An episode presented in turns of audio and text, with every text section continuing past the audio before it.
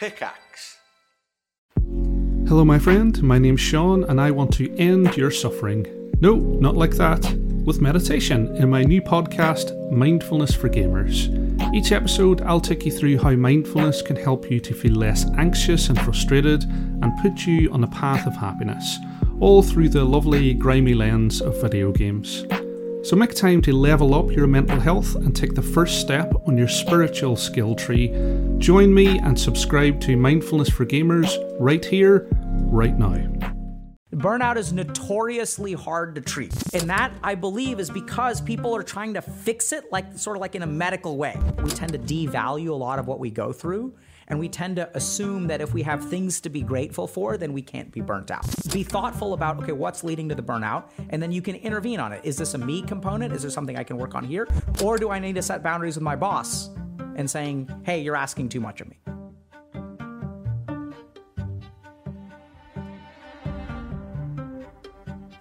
All right, so let's talk about burnout then. So, the first thing to understand is that like burnout is increasing. And the reason I wanted to talk about it today is because I think a lot of people are actually burnt out and don't even realize it. And that's because the term has been tossed around so much that everyone will just sort of say like, "Oh my god, I'm so burnt out." Uh, but the World Health Organization has actually like looked into this a fair amount. There have been lots of researchers. A guy named I think um, Freudenberg and then Christina Maslach. There have been like lots of psychologists and stuff who've really looked into this.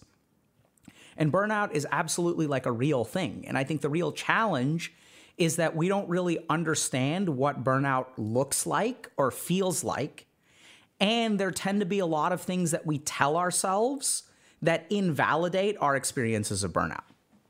So, the first thing is that so a lot of people who are actually on the cusp of burnt out or are burnt out will say to themselves things like, oh, like my life is pretty good. Like I have a stable job, I have a good relationship, you know, my boss is nice to me, I'm not taken advantage of or whatever. Like they look at their life and their life is objectively good.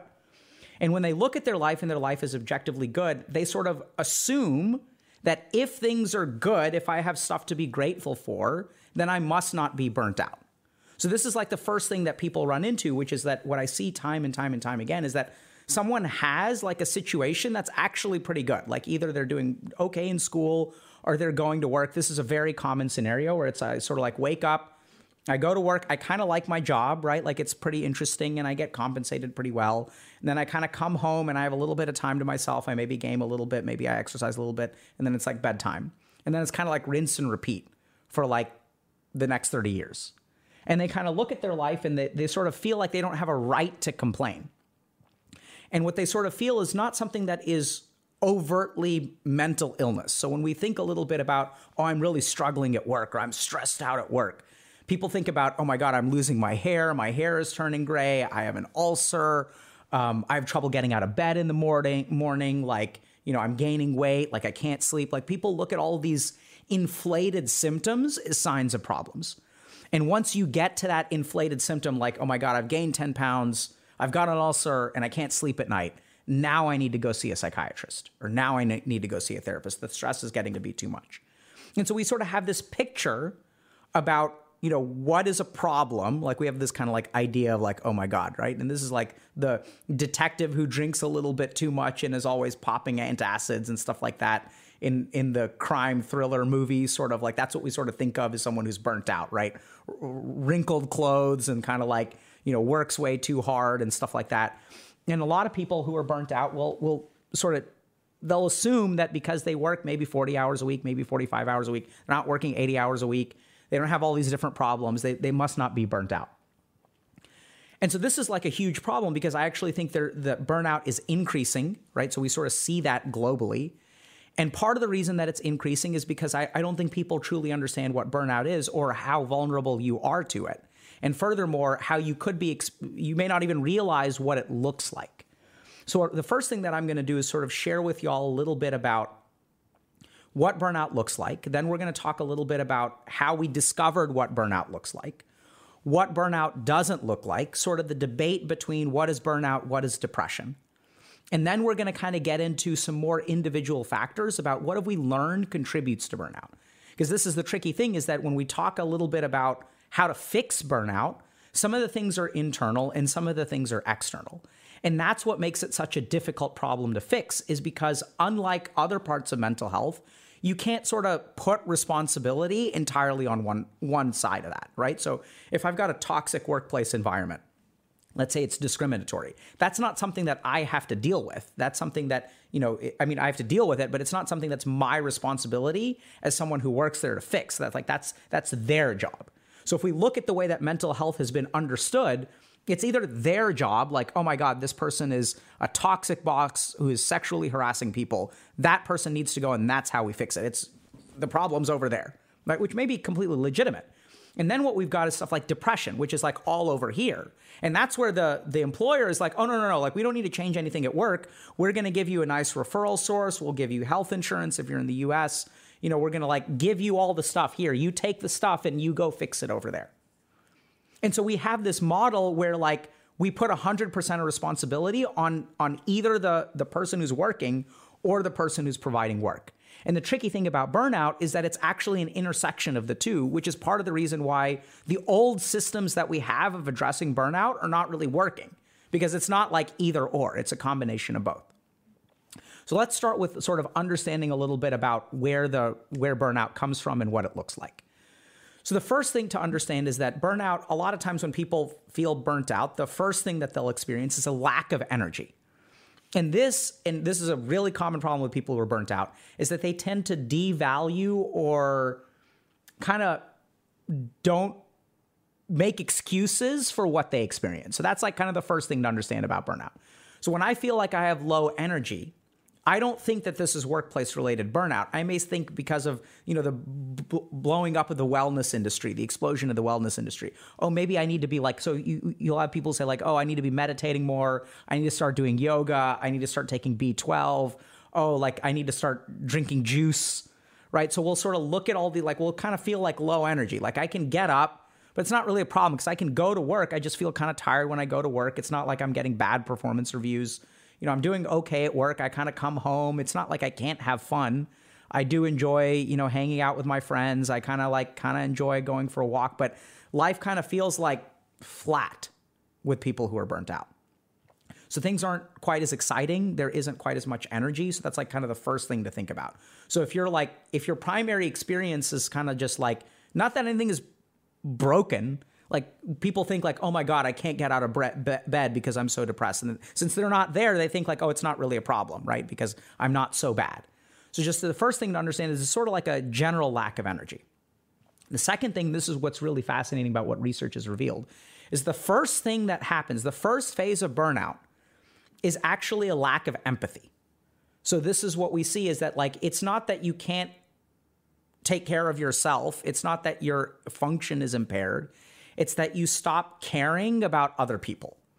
So, what this sort of leads to, what this manifests as, is a bunch of cynicism. So, people have sort of found that people who are burnt out, researchers have discovered that people who are burnt out tend to be very, very cynical about their job, right? So, like, this is something that we see a lot with uh, clients that we've had, especially like who are in the tech industry and stuff like that at HG. We've worked with a lot of people from, you know, major developers and, and things like that. And what we sort of see is that there's like this kind of like, empathic lack of empathy that sort of results in kind of a negative view of the world. So it's kind of like, yeah, I can still do my job, but it's not going to go well. Stuff is going to get screwed. There are going to be delays, and all that stuff can be true, right? Because that, that can still be true, but it's the cynicism with which you view it. It's sort of like this fatalistic, kind of hopeless, not quite like I'm suicidal and despairing and I need to quit my job, but it's like everything is just going to go to shit no matter what I do kind of attitude. And when you sort of have that cynicism, it makes it very hard for you to be empathic towards other people, right? So when when your colleague like drops the ball, it's very hard to sort of be empathic towards them because like you, are just you have no bandwidth left right? All your energy is already run, run out. You're kind of like low on energy to begin with. If we really think about empathy empathy requires energy for other people.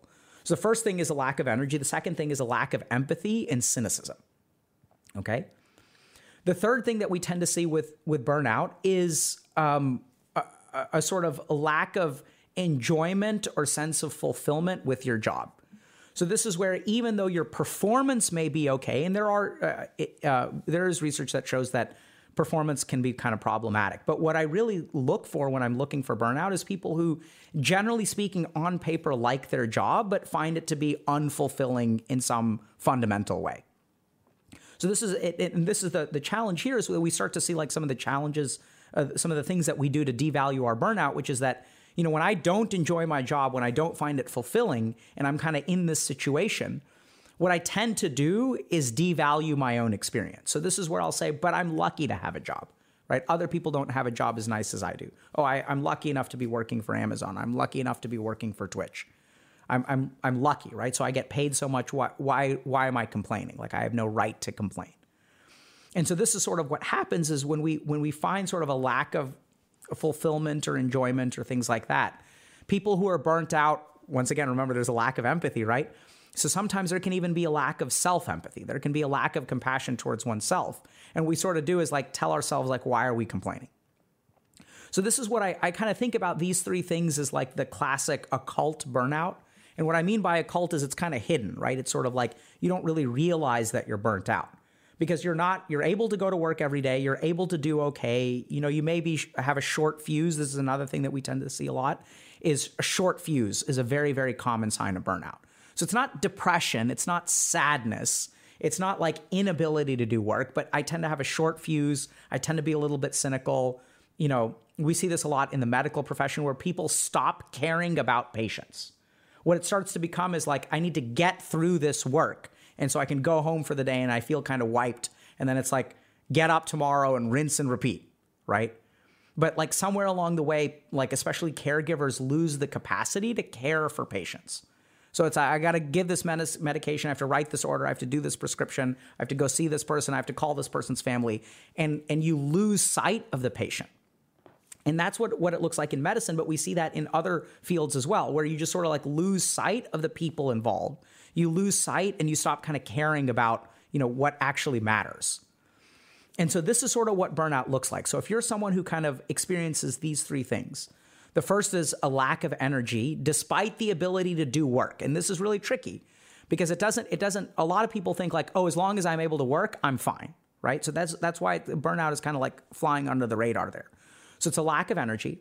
The second thing is a, a, lack of empathy, which tends to go first, actually, before you even run out of energy. Empathy is going to be the first thing that goes. Sort of a cynical attitude and a lack of fulfillment, despite on paper, oftentimes enjoying your job. Okay? So this is what characterizes burnout. And when people were sort of looking into this at, in the ver- very early stages, I think maybe in the 80s or 90s, when people were characterizing burnout, I may be wrong on the time there. What they sort of noticed is that this is a discrete thing from depression. So when someone first kind of came out with the term burnout, a lot of the academic community were like, oh, you're just describing depression, right? This is no different from depression.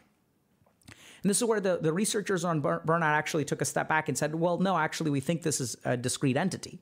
And the debate still goes on today. We'll, we'll kind of talk a little bit about that. And so, what they sort of noticed, and this is what the World Health Organization ultimately decided on, is that burnout is specifically related to, to work stuff. So, if we think about what's the difference between depression and burnout, depression is something that you carry with you right? So we tend to think about depression as more of an organic or biologic sort of thing. There's absolutely a psychological co- component. But for example, if you look at depression, people posit that there's uh, a disturbance of the serotonergic system within our brain. We know that there there are changes to our hormonal levels and things like that. There's evidence that there's increased inflammation in depression. So we sort of think when I think about depression, I think about something that you carry with you. And even though depression can be triggered by external circumstances, as a clinician, when I really look for depression, what I'm looking for is an independence of clinical stuff compared to circumstances. So even though a breakup may trigger a depressive episode, when I really think about depression, what I think of is even if that person starts dating again and they're still depressed because now the circumstance has been fixed, that's when I really think about clinical depression. It may have been caused by a breakup, but then like, you know, a couple months later, I'm I'm dating again and then like I'm still kind of depressed. Like that sort of suggests that there's something independent, even though it, it can be triggered by something. So originally there was debate about whether depression is similar or the same as burnout. Ultimately, the World Health Organization and other definitions have kind of come out that it's it's occupational related. So this is where, you know, not necessarily changing your occupation because there are internal components which we'll kind of get to. But that this is this is really something that's heavily influenced by your work. And that unlike depression which affects every dimension of your life, burnout kind of has a focal point with being sort of occupational in nature. Now, I think that even today, now that that's sort of changing, the way that I've sort of understood burnout is that it's more than just work. It's really the intersection of life with work. And it does, it's not just work related. That's kind of one of the problems I was talking about earlier is that it's, I mean, it's sort of caused by work, sure, but there's like an individual component, which I've come to appreciate. So this is where people sort of discovered this thing called the burnout syndrome. There's now been research on it. There's actually a really interesting study. Um, some people, uh, just to give you all a sense of the debate, some people still believe that burnout is essentially under the umbrella of depression, so that we have depression, and then there can be like an occupational depression versus other kinds of depressions. The really interesting thing is that there are a couple of studies that have looked at hormonal levels. So we know that um, depression or clinical depression is a stressful state physiologically. So, for example, our levels of ACTH, adrenocorticoid, uh, adrenocorticotropic hormone, I think is what uh, ACTH is. Our levels of cortisol are actually high in depression. So, we're in, in sort of a high stress state. Whereas our hormonal levels in burnout are actually neutral or low. So, this is kind of interesting because if you look at the, the, the levels of stress hormones in a depressed person, they're elevated, whereas they're low or even completely normal or like not different from the average population in a burnout scenario. And so that's where um, it's kind of interesting because it sort of implies that physiologically things are less disturbed in a burnout state compared to a depressed state. So it, it's kind of interesting because there's there's evidence that burnout and d- depression overlap in some uh, you know situations, and the people who believe that they're essentially the same thing or variants of each other like have good data to support it. And the people who believe that burnout is a discrete syndrome from depression, there's actually physiologic evidence for that too. I personally believe I treat burnout as somewhat different from depression.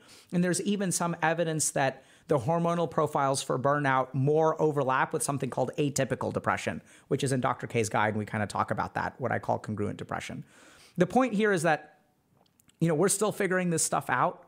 Um, there's probably some degree of overlap, but I sort of treat them as, as quite discrete because I find that from a, a treatment perspective or even like a coaching perspective or corporate consulting perspective, that treating burnout as its own thing with its own influences and causes is like far more effective than just assuming it's depression. The other way to kind of simply put that is when someone comes into my office with burnout, I start thinking about acting from a burnout perspective as opposed to prescribing antidepressant medication, which may or may not help, but depending on the situation. So that sort of uh, touches on, you know, is depression burnout? Is burnout depression? It turns out that, that, in my opinion, they're actually quite different things. Okay. So now, just to kind of recap, we've talked a little bit about what burnout is. We've talked a little bit about, you know, why burnout is so easy to miss if you are experiencing it. And the key things there are that we tend to devalue a lot of what we go through, and we tend to assume that if we have things to be grateful for, then we can't be burnt out. The other issue there is that when we think about burnout, we'll oftentimes think about what depression looks like. So I have difficulty getting out of bed.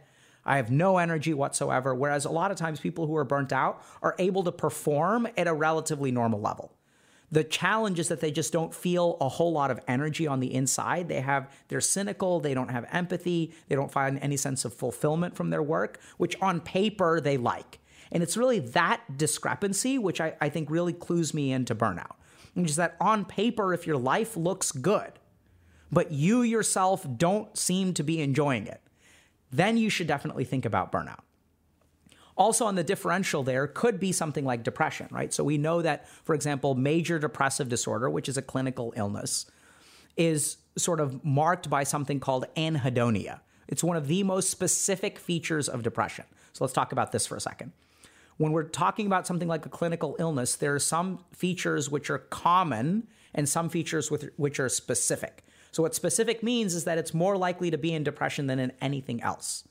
And so, anhedonia is one of the specific features of depression, which means that people who are depressed are unable to enjoy or find pleasure in activities that normally would be pleasurable, right? So I normally love playing video games, but when I have a clinical depression, I, games just don't feel as fun to me. Whereas that's also a, a, somewhat of a difference between depression and burnout in terms of what I've seen is that people who are burnt out usually don't get to the level of anhedonic. They may they may be energetic, they may have low energy, but if you can actually like get somewhere, like if you can go to a party, if you can actually take a weekend off and like load up a video game, you can actually still have fun. But you, your motivation is sort of lacking. Okay. And then so, so we dug into a little bit about the different differences between depression and burnout.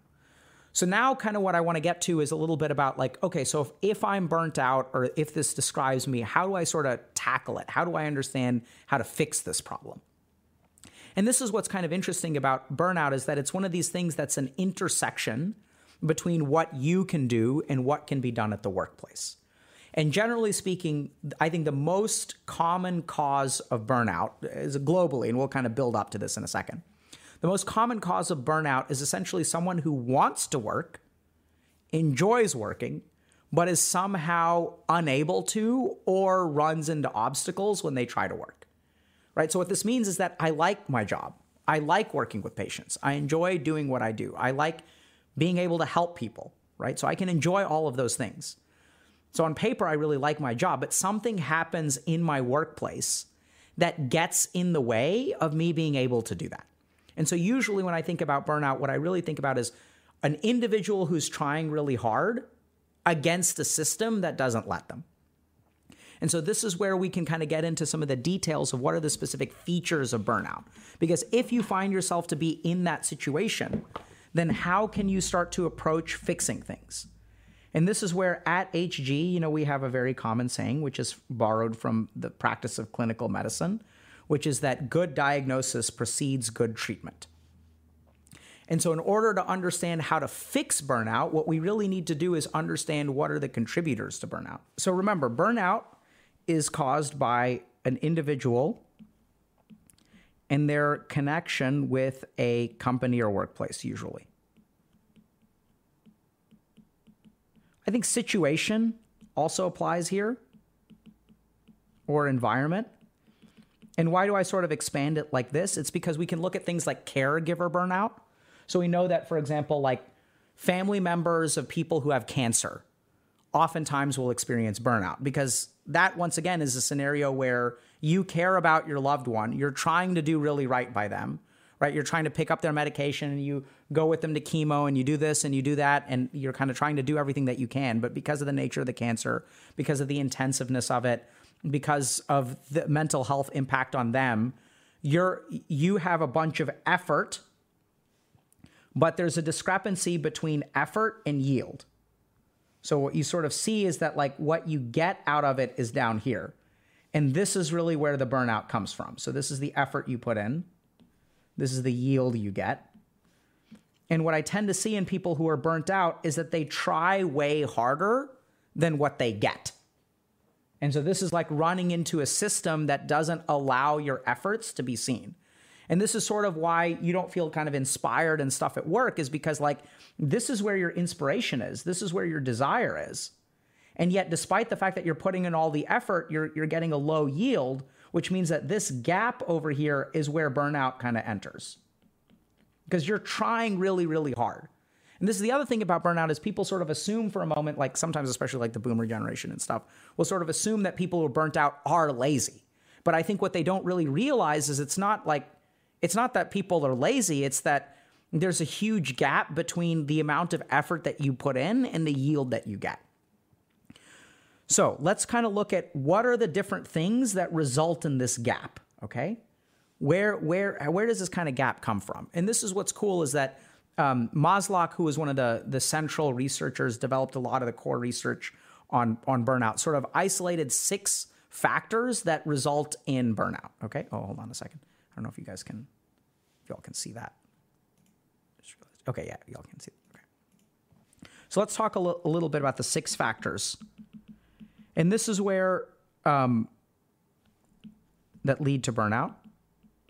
This is where, as we think about these factors, we can sort of think a little bit about is this a problem in my situation? And then we can target our solutions. Okay, so the first is workload. The second is control. Third is reward. Fourth is community. Fifth is fairness.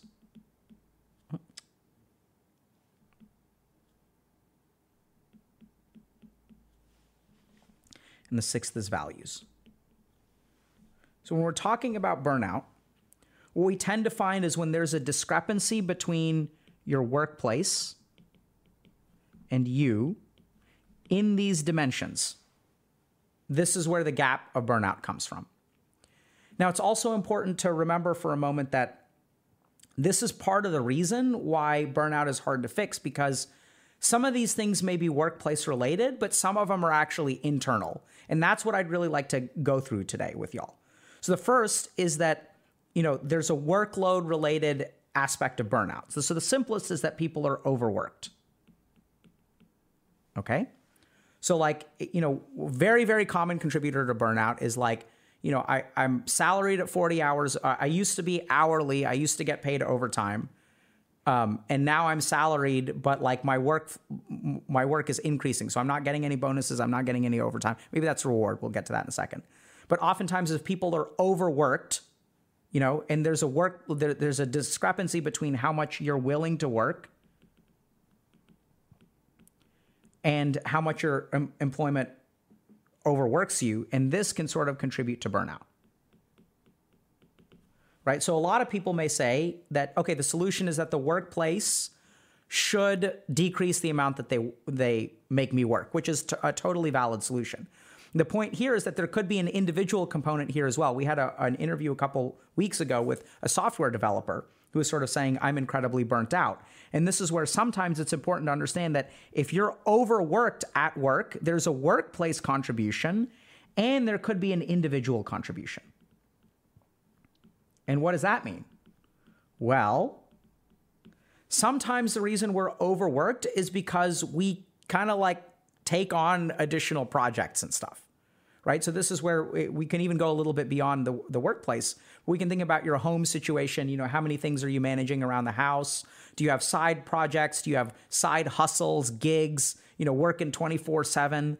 Sometimes, for example, we'll also see internal emotional drives that lead to overwork. So this isn't the kind of thing where your boss is abusive or taking advantage of you, but you yourself really, really want your boss to like you. You want your boss to think that you're the best worker. You need to feel like the best worker. You want to be the best worker. And so, since you want to be the best worker at work, that emotional drive causes you to individually contribute to your own workload. So you volunteer for more projects, you show up early, you stay late, you do all this kind of stuff, and then that increases your workload. So this is where this is, I think, a, a prime example of why burnout is so tricky is because what some people will do is they'll kind of say like, some people will say like, oh my God, my workplace is so toxic, they take advantage of me. But what I've oftentimes found is that when people are actually, when you're looking at burnout, that there's a workplace contribution and there's a you contribution. So this is where solutions could be boundary setting. Right? So you can let your your your boss know, hey, I'm actually not available to do overtime on short notice. Um, it could be sort of working on your emotional drives, but workload is absolutely a big piece of it. The other uh, issue with burnout is that as we sort of look at these factors, oftentimes what makes it hard to deal with is people will say, oh, change your job, right? So that's what the solution they'll come to. Because if you're at a place where you're overworked, you may change your job, but the tricky thing is that some of your individual emotional drives may follow you. This is why changing your job doesn't necessarily fix all your problems because sometimes you take your problems with you, okay?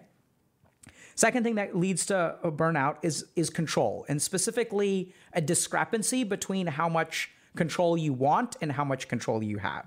So in the workplace, this, for example, can be someone who micromanages you, right? So like you want to work your particular way and you're like, yeah, this is what I'm going to do. I don't want to do this. I want to do it this way. And then your boss is like, no, I want you to do it this way. And they're kind of breathing down your neck and stuff like that. So micromanaging um, can absolutely be a, a, cause for, you know, discrepancy in control at work. But the flip side of this is also true where sometimes you'll have people who are kind of control freaks. right? So on the one hand, you've got a manager who's kind of like really into your business. And on the other hand, you're someone who is such a control freak that everything needs to happen a particular way. And you may want to do things your way, but there may be other company considerations that allow make it so that actually you doing it your way is like not really appropriate. So when I work with people uh, who who are burnt out, what we generally try to do is try to understand, okay, what's the discrepancy in control? You know, what amount of this is really coming from them and what amount of this this is really coming from you. Another big factor for burnout is reward. So this is where we were talking a little bit about, you know, moving from hourly and overtime to salaried, right? Or just kind of what kind of um, compensation you're kind of looking for.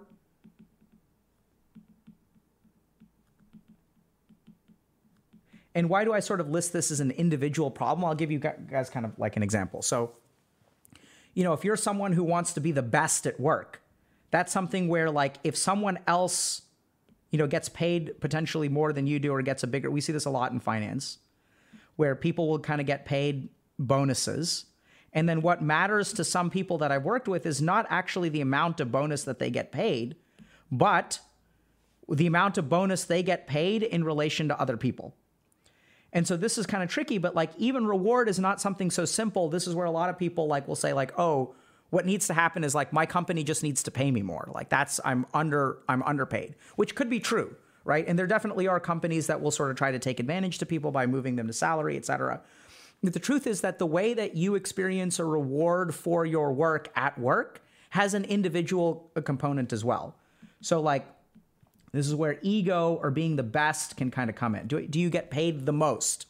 Right? So I, am kind of recalling a joke from The Office where Michael Scott, in lieu of a raise, got two plaques for Employee of the Year.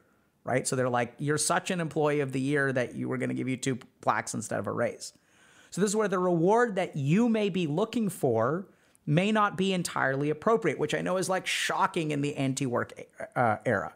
But this is where when I work with people in finance, like we, we start to ask like serious questions about what is the what is the reward you actually want to? What's important? Is it is it a particular dollar value? Does it just need to be bigger than it was before? Is it just never enough? What would be enough? And as we start to look into this, we also run into things like, you know, do you need to be better than your peers? So sometimes I'll talk to people and I'll be like, well, how happy are you with your compensation? They'll be like, it's terrible. And it's like, okay, well, how much is it? And they'll toss out a number and they're like, oh, okay, what's the problem with it? Well, so and so gets paid more. And so that's really the problem. And so if we're thinking a little bit about why you're burnt out related to reward, is there a company component? Absolutely. Is it possible that you're being underpaid? Absolutely. And at the same time, there may be a, a, a, certain amount of lack of contentment. There may be a certain amount of ego. There may be a certain amount of like you losing sight of actually what's important in terms of reward, right? Maybe it doesn't matter that you're better than your peers. Maybe the most important thing is the dollar value. And this is where a lot of people may assume, oh, yeah, the most important thing is the dollar value. But when it actually comes to human beings and compensation and psychology, the truth is we're not all just robots making financial transactions, right? We want to be liked. We want to be revered. We want to be successful. We want to be viewed as, by our peers as intelligent. I saw a study recently that showed that the most important thing is not what your boss thinks of your competence, but what your peers think of your competence. So if there's a discrepancy in reward between what you're looking for and what your company is, is providing, that could also lead to burnout. So another important thing is community. So this is where sometimes, you know, we we live in or our workplace, you know, some people will sort of say like, "Oh, you know, this we really think of our employees as family members and things like that." That can be both a good thing or a bad thing. Sometimes, increasingly so, unfortunately, that is viewed as um, that is language that's used to tell people we're going to try to take advantage of you in the same way that family members don't set good boundaries and take advantage for of each other. But the truth is that isolation leads to burnout. So depending on your your job, like what kind of community there is, right? Like that could contribute to your um, sense of burnout.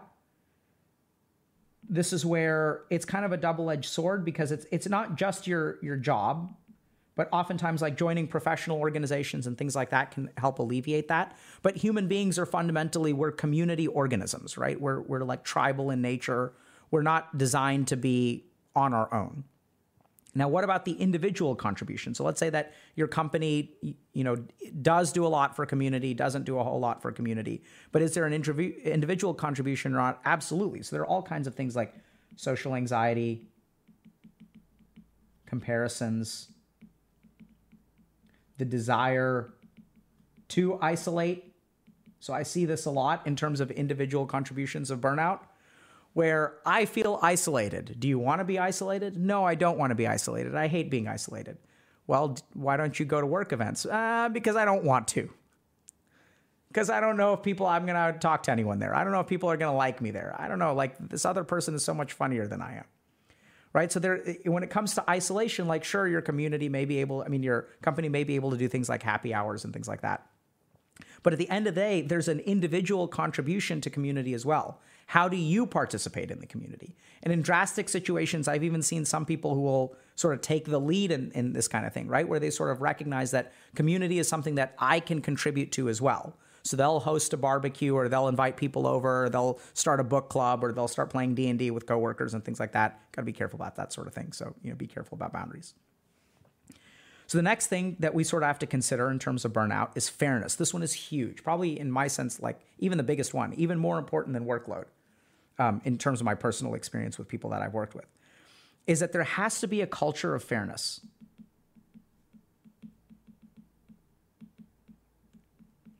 at work. So if if someone feels like they're being treated unfairly, it's going to spike their burnout through the roof. Now, this is what's kind of interesting is that, you know, work should be fair. This is what's really fascinating. We've seen this a lot in our coaching program. But there could be perceptions of a lack of fairness. This is critical. So, unfortunately, I hate to say this, I hate to admit this. But just because you think things are unfair doesn't mean that things are actually unfair, right? So the human mind is super tricky in the sense that like I'll give you guys like the one of my favorite examples of roommates and dishes. So every time one of your roommates does one of your dishes, it doesn't register 100%. But every time that you do one of your roommates' dishes, it registers a thousand percent. So human beings have an internal bias where they tend to overestimate their extra contributions and underestimate other people's contributions. So this is where feeling taken for granted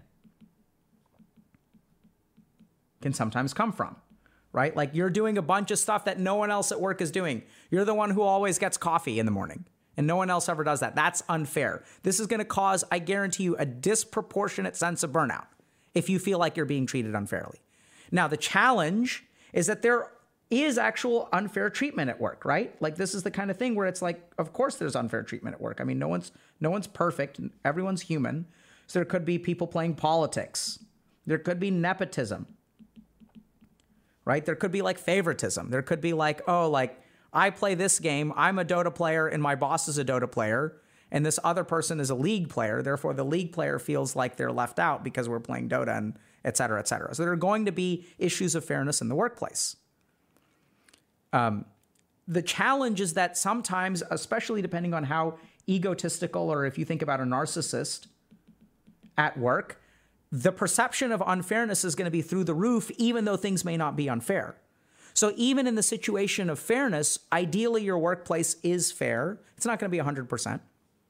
But you have an individual contribution to that as well. And this is something that we've worked on a lot in terms of coaching, where you know we've even uh, taught our coaches how to discern and what questions to ask to gauge whether the perception of fairness is within the mind of the person or at the workplace, right? Because these are two very different things. And if we think about fixing this problem, do you advocate at work for more fair conditions? Because the, the problem here is that if stuff is actually fair and you make a claim that it's unfair because you're egotistical and narcissistic and can't see other people's perspectives, it's going to actually backfire and you'll do worse at work because then everyone's going to be like, this person is complaining about something that is completely inappropriate. Versus if you feel like things are, you know, maybe you're, uh, we've seen the opposite of this as well, where you're willing to be a doormat at work. So you don't advocate for yourself. You don't, you know, you don't stand up for yourself. And your actual workplace is unfair, but you're not able to advocate for yourself because of internal emotional drives. So are things at work fair? Well, not really, but I don't want people to think that I'm whiny. I want to be seen as a team player. I want to get promoted. I want my boss to like me. Right? There are all kinds of internal things that will allow you to tolerate and even positively reinforce an unfair work environment. So there's absolutely an individual contribution when it comes to fairness and burnout. And that individual contribution can go either way. Either it can create unfair situations out of fair situations, right? Because you're not level headed up here. You're maybe jealous or you're maybe insecure. Or it can do the opposite, where your inability to set boundaries propagates an unfair situation at work. Right? So this is tricky, but this absolutely leads to burnout. So what we sort of know is that when employees feel like they're being treated unfairly, they're much more likely to burn out, right? Because this is where, if we kind of go back to our yield graph, right? This is where you are this is the effort that you're putting in. And then this is like the yield that someone else gets for the same effort. And then this gap right here is going to burn people out even more, if that kind of makes sense. You'll get that? So when you're putting in a certain amount of work and someone else is putting in the same amount of work and they get twice the yield and you get half the yield, that is much more likely for you to burn out. And remember, what are going to be the, the signs of burnout? Like, let's kind of think through this a little bit, right? It's a lack of empathy. Like, of course, I'm not going to care about my coworker who's working half as hard as I am, and they're getting like, you know, they're getting rewarded just as much as I am. Like, screw them.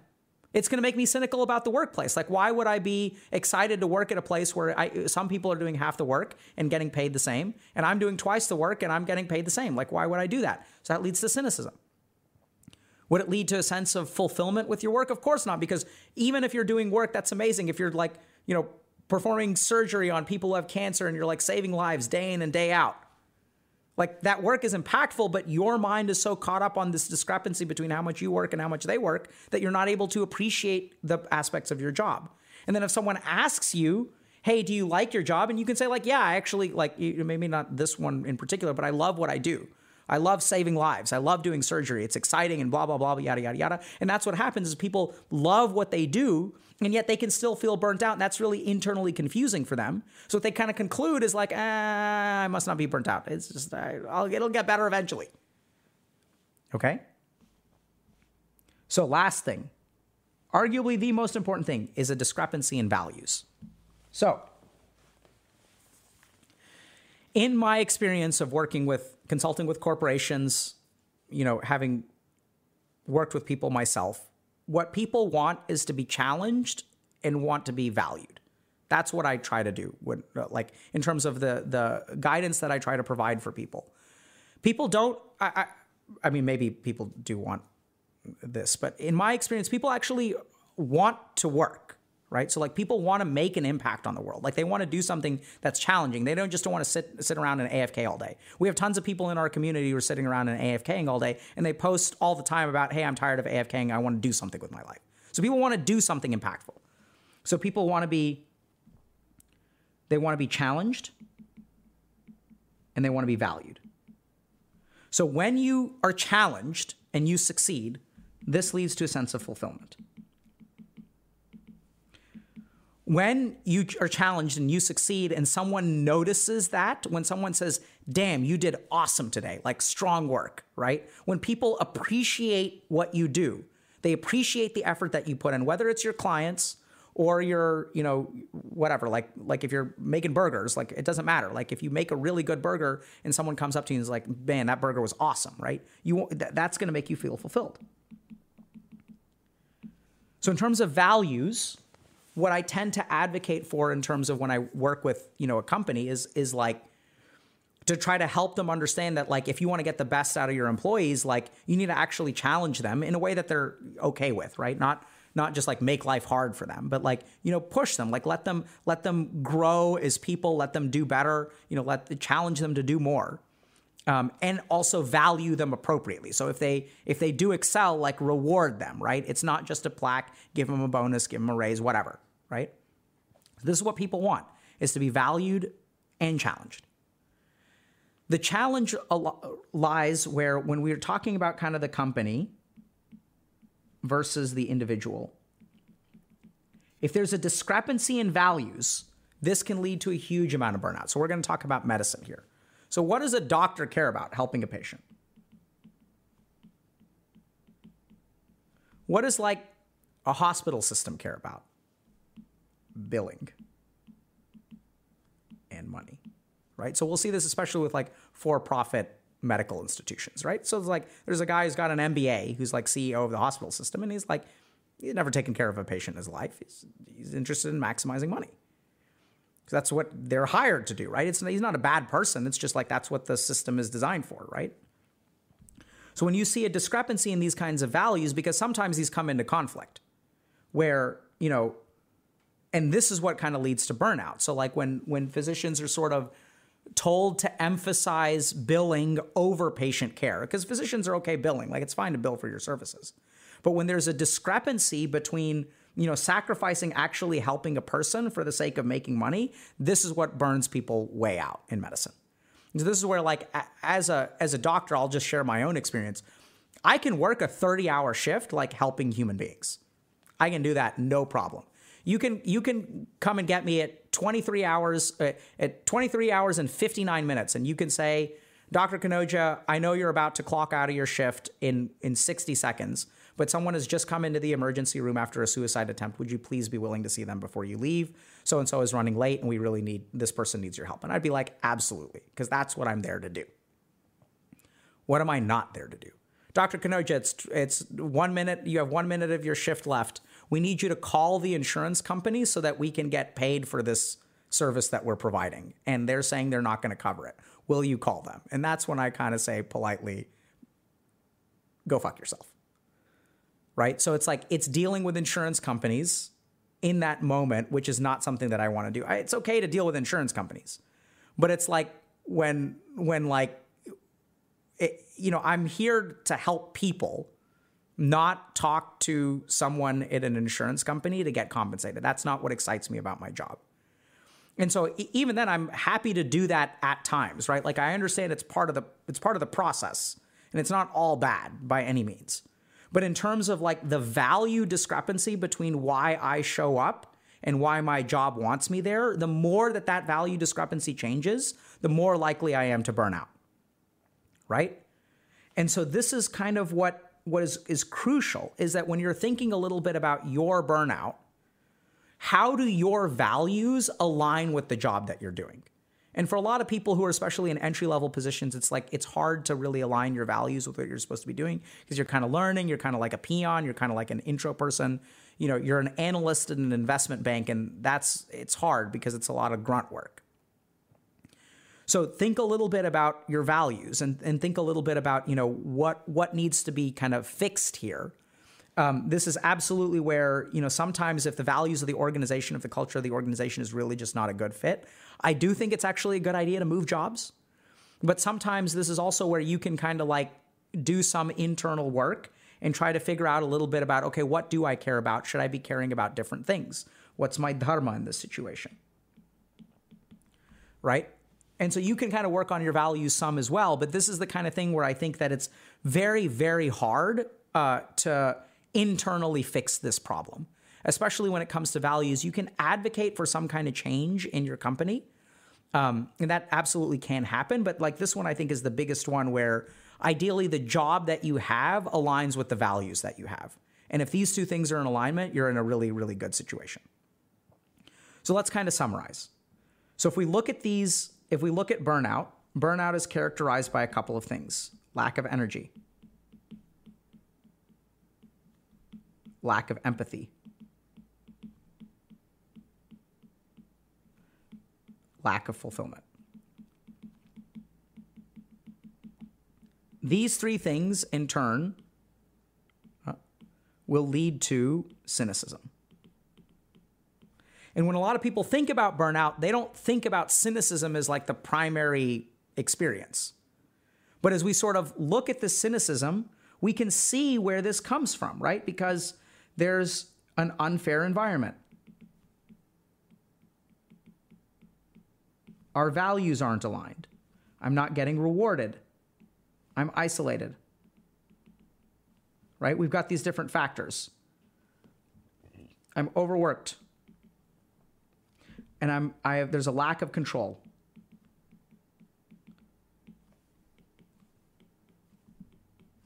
So we can see that this is where it ends up. Now, the interesting thing is that a lot of people struggle with burnout. So, burnout is notoriously hard to treat, okay? People have been trying for decades, and it's notoriously hard to fix.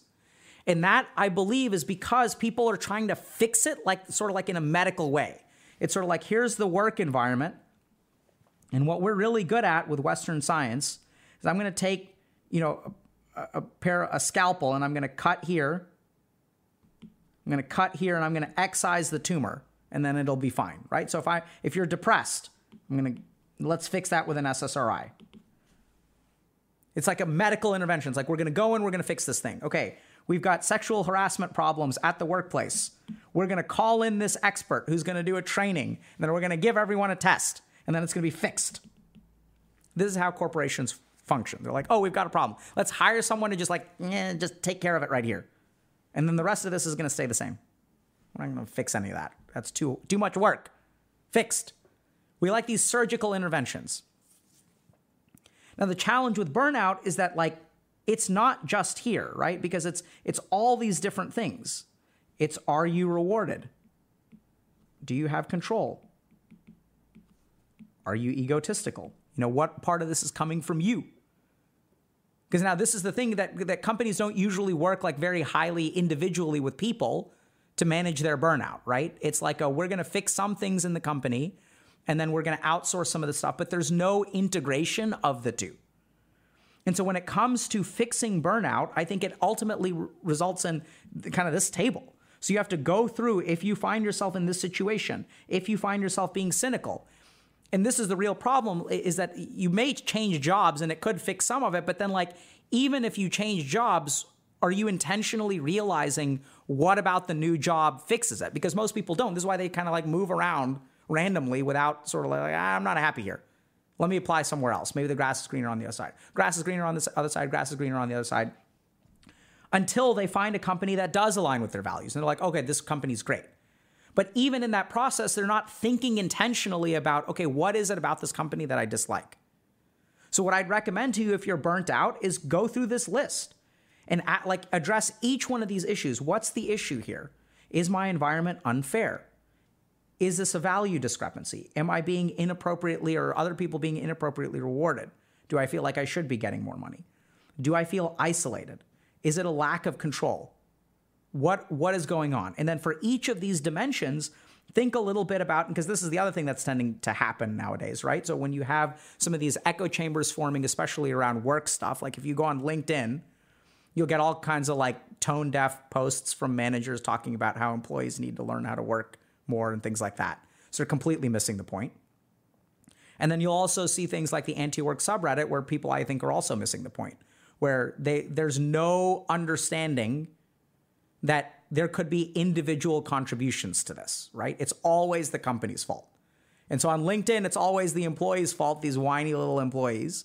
And then on some of the anarcho subreddits, it's always the evil corporation. And in my experience, like working with actual humans, it's both, right? That's why this is so hard to fix. It's because you can't solve half of the problem. So this is where, like, if you have issues with control. How much of this is like you need to surrender your control? Or like, you know, you need to really be like, it, you need to set limits around micromanaging. Because the other thing is the remember that the boss can be burnt out too. So why is the boss burnt out? Because the boss micromanages too damn much. You all get that? And so it's like, oh my God, like I can't relax. Why can't you relax? Well, guy, I have 14 employees and I have to spell check every single one of their reports because they could make a mistake. And it's like, well, then you need to take a step back, right? And so what I recommend to people who are burnt out is to recognize that there are, you know, first of all, it's a real thing. Recognize that there are six major contributors to it and then be like specific with your approach to it. Start to really think a little bit about, okay, which one of these things is the problem? And then once you sort of start to figure out, okay, I really do feel like I'm unfairly compensated. Or maybe the, the reason is because you don't have, you're not good at setting limits because you want your boss to like you. Your boss went out on a limb and got you this job. And they recommended you for promotion above all of your colleagues. And you don't want to disappoint them. And since you don't want to disappoint them, you can't say no to them.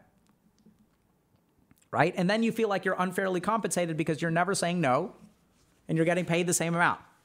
And so, like, what's the solution there? Is it to get a raise? Like, maybe. But that's also where there could be an individual component. So, if you really want to understand how to approach burnout, it's like be scientific about it, be clinical about it. Like, look at your situation. Which one of these applies to me? And then, even if you want to change jobs, now at least you know what to look for.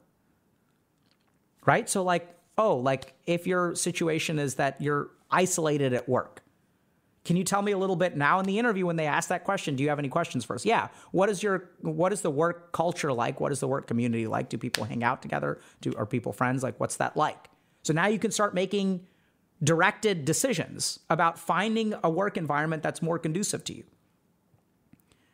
Right? And you can even it can even be questions like for people who are willing to work extra hard and go the extra mile, what kind of how does the company reward people who do that? And that's where they say you get a plaque. If you work extra extra hard, you get two plaques. Or is it like we have an aggressive bonus uh, bonus structure based on quality metrics? and the people who do a better job get paid more. Like, wh- what's the answer that you get? Right. So once you understand why you're burnt out, instead of just like going and seeing a psychiatrist and getting an SSRI, which could be an appropriate thing to do, by the way, because you could have major depressive disorder, right? So it's not a bad idea to get clinically evaluated. But be thoughtful about, okay, what's leading to the burnout? And then you can intervene on it. Is this a me component? Is there something I can work on here? Or is this something that I need to set boundaries with myself for not taking work and learning how to say no? Or do I need to set boundaries with my boss and saying, hey, you're asking too much of me? and that's ultimately like what leads to the best results is, is an understanding of both the individual components and the work contributors because that's what happens with burnout. It's a it's an intersectional problem, so we have to look at both pieces of the puzzle. I think part of the reason that people are struggling so much is because everyone is usually looking at only one piece of the puzzle and they're kind of ignoring the other part. And it's really an intersection of those two. That's how you make two puzzle pieces fit together, right? So hopefully that's helpful. Questions? I feel just like the left plant? Yeah. I hear you. It's calculated to demonstrate, to illustrate the point. so, this is a good question. Can burnout last really long? Yes. So, here's one thing that we have to say about burnout. So, burnout implies a sense of permanence, right? So, like, this log is burnt out. Like, you can't get any more fire out of it, is what it implies. So, burnout can absolutely be repaired, like 100%. Like, you can go from completely burnt out to not burnt out at all in loving life. I've seen it happen time and time and time again. The thing is, burnout can also last for a while but the biggest thing about the propagation of burnout is I don't want y'all to think about burnout like a binary thing, which is even how our terminology is, right? It's like binary. Are you burnt out or are you not burnt out? Burnout is a is a is a condition that is propagated. So it's sort of like, you know, saying does thirst last forever? And it's kind of like, well, like are you thirsty? Yes or no? Well, that sort of depends on how much water you drink and how much you exercise right? So, in the same way, burnout is going to propagate unless you address these factors. And this is why it feels like it lasts so damn long, is because people don't realize what is the contributing factor to burnout. They don't they haven't figured out, okay, these are the two or three things that really burn me out. So in my case, dealing with insurance company, and this is what we'll see, is that it's not the hours that you work, it's the quality of the hour that you work. That having to deal with this crap for two hours a day is way worse than having to do work that you enjoy for 10 hours a day. And so everyone sort of focuses on the quantifiable aspects without sort of focusing on the quantity. I mean, the quality. So if you're burnt out for a long time, can it last for a while? Yes. But if it's lasting for a while, you've got to be careful because how much of this is residual and how much of it is ongoing because of your daily influences. And generally speaking, fixing it involves really fixing the daily influences. Then you kind of got to ride out the residual burnout and then you should be good. Can you be burned out from life? Absolutely. so this is where I think the definition of burnout needs to expand a little bit. But I think when you look at all these different uh, factors, right? So, uh, can you be cynical about life? Can you lack empathy? Can you have a low level, level of energy and lack fulfillment in life? Absolutely. Can those things also relate to a sense of community, fairness, reward, control? Absolutely. Right? So I think the label fits on pretty well. This is why in our coaching program, we don't just look at improvements in like depression and anxiety which I recognize it's not a clinical program, but you can still get improvements, right? This is just the same way that I can go out exercising every day and I can get an improvement in my cholesterol, even though exercise is not a treatment for cholesterol. Like it's not like a medical intervention for cholesterol, right? So, in the same way, what we try to emphasize at HG is like life purpose, figuring out who you are, learning to introspect. How do you answer those internal questions about yourself? And as you answer those internal questions about what you want in the world, then you can start intentionally crafting it. Because right now, what happens is we live based on RNG. It's like loot boxes right and left. We never use the crafting menu in life. We just go grind and try to open up random ass loot. And we hope that one day we'll land in a situation that we enjoy. So instead, what you need to do is like craft right? It, it requires more intention, but it's actually like easier from a, an effort standpoint. Just craft the life that you want to. But that starts with understanding okay, what is it that I want? Yeah, that's how people live. Seriously. It's like RNG. I don't like this work. Let me just move. I've seen this in esports too. If you look at like people just you know, they just shift around teams until they find something that clicks because there isn't an intentional process of like diagnosis and understanding. I mean, there is actually, but I think it can be much more sophisticated. right?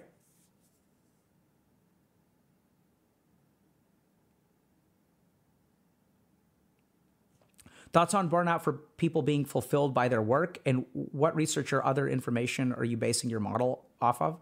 Great question. So let's talk about um, burnout for people being fulfilled. So this is common, actually, is that oftentimes the people who are burnt out are the ones who get fulfilled from their work. But then what happens is all these other factors start to interfere with that crap, right? So I enjoy working with patients, but it's the insurance stuff that burns me out.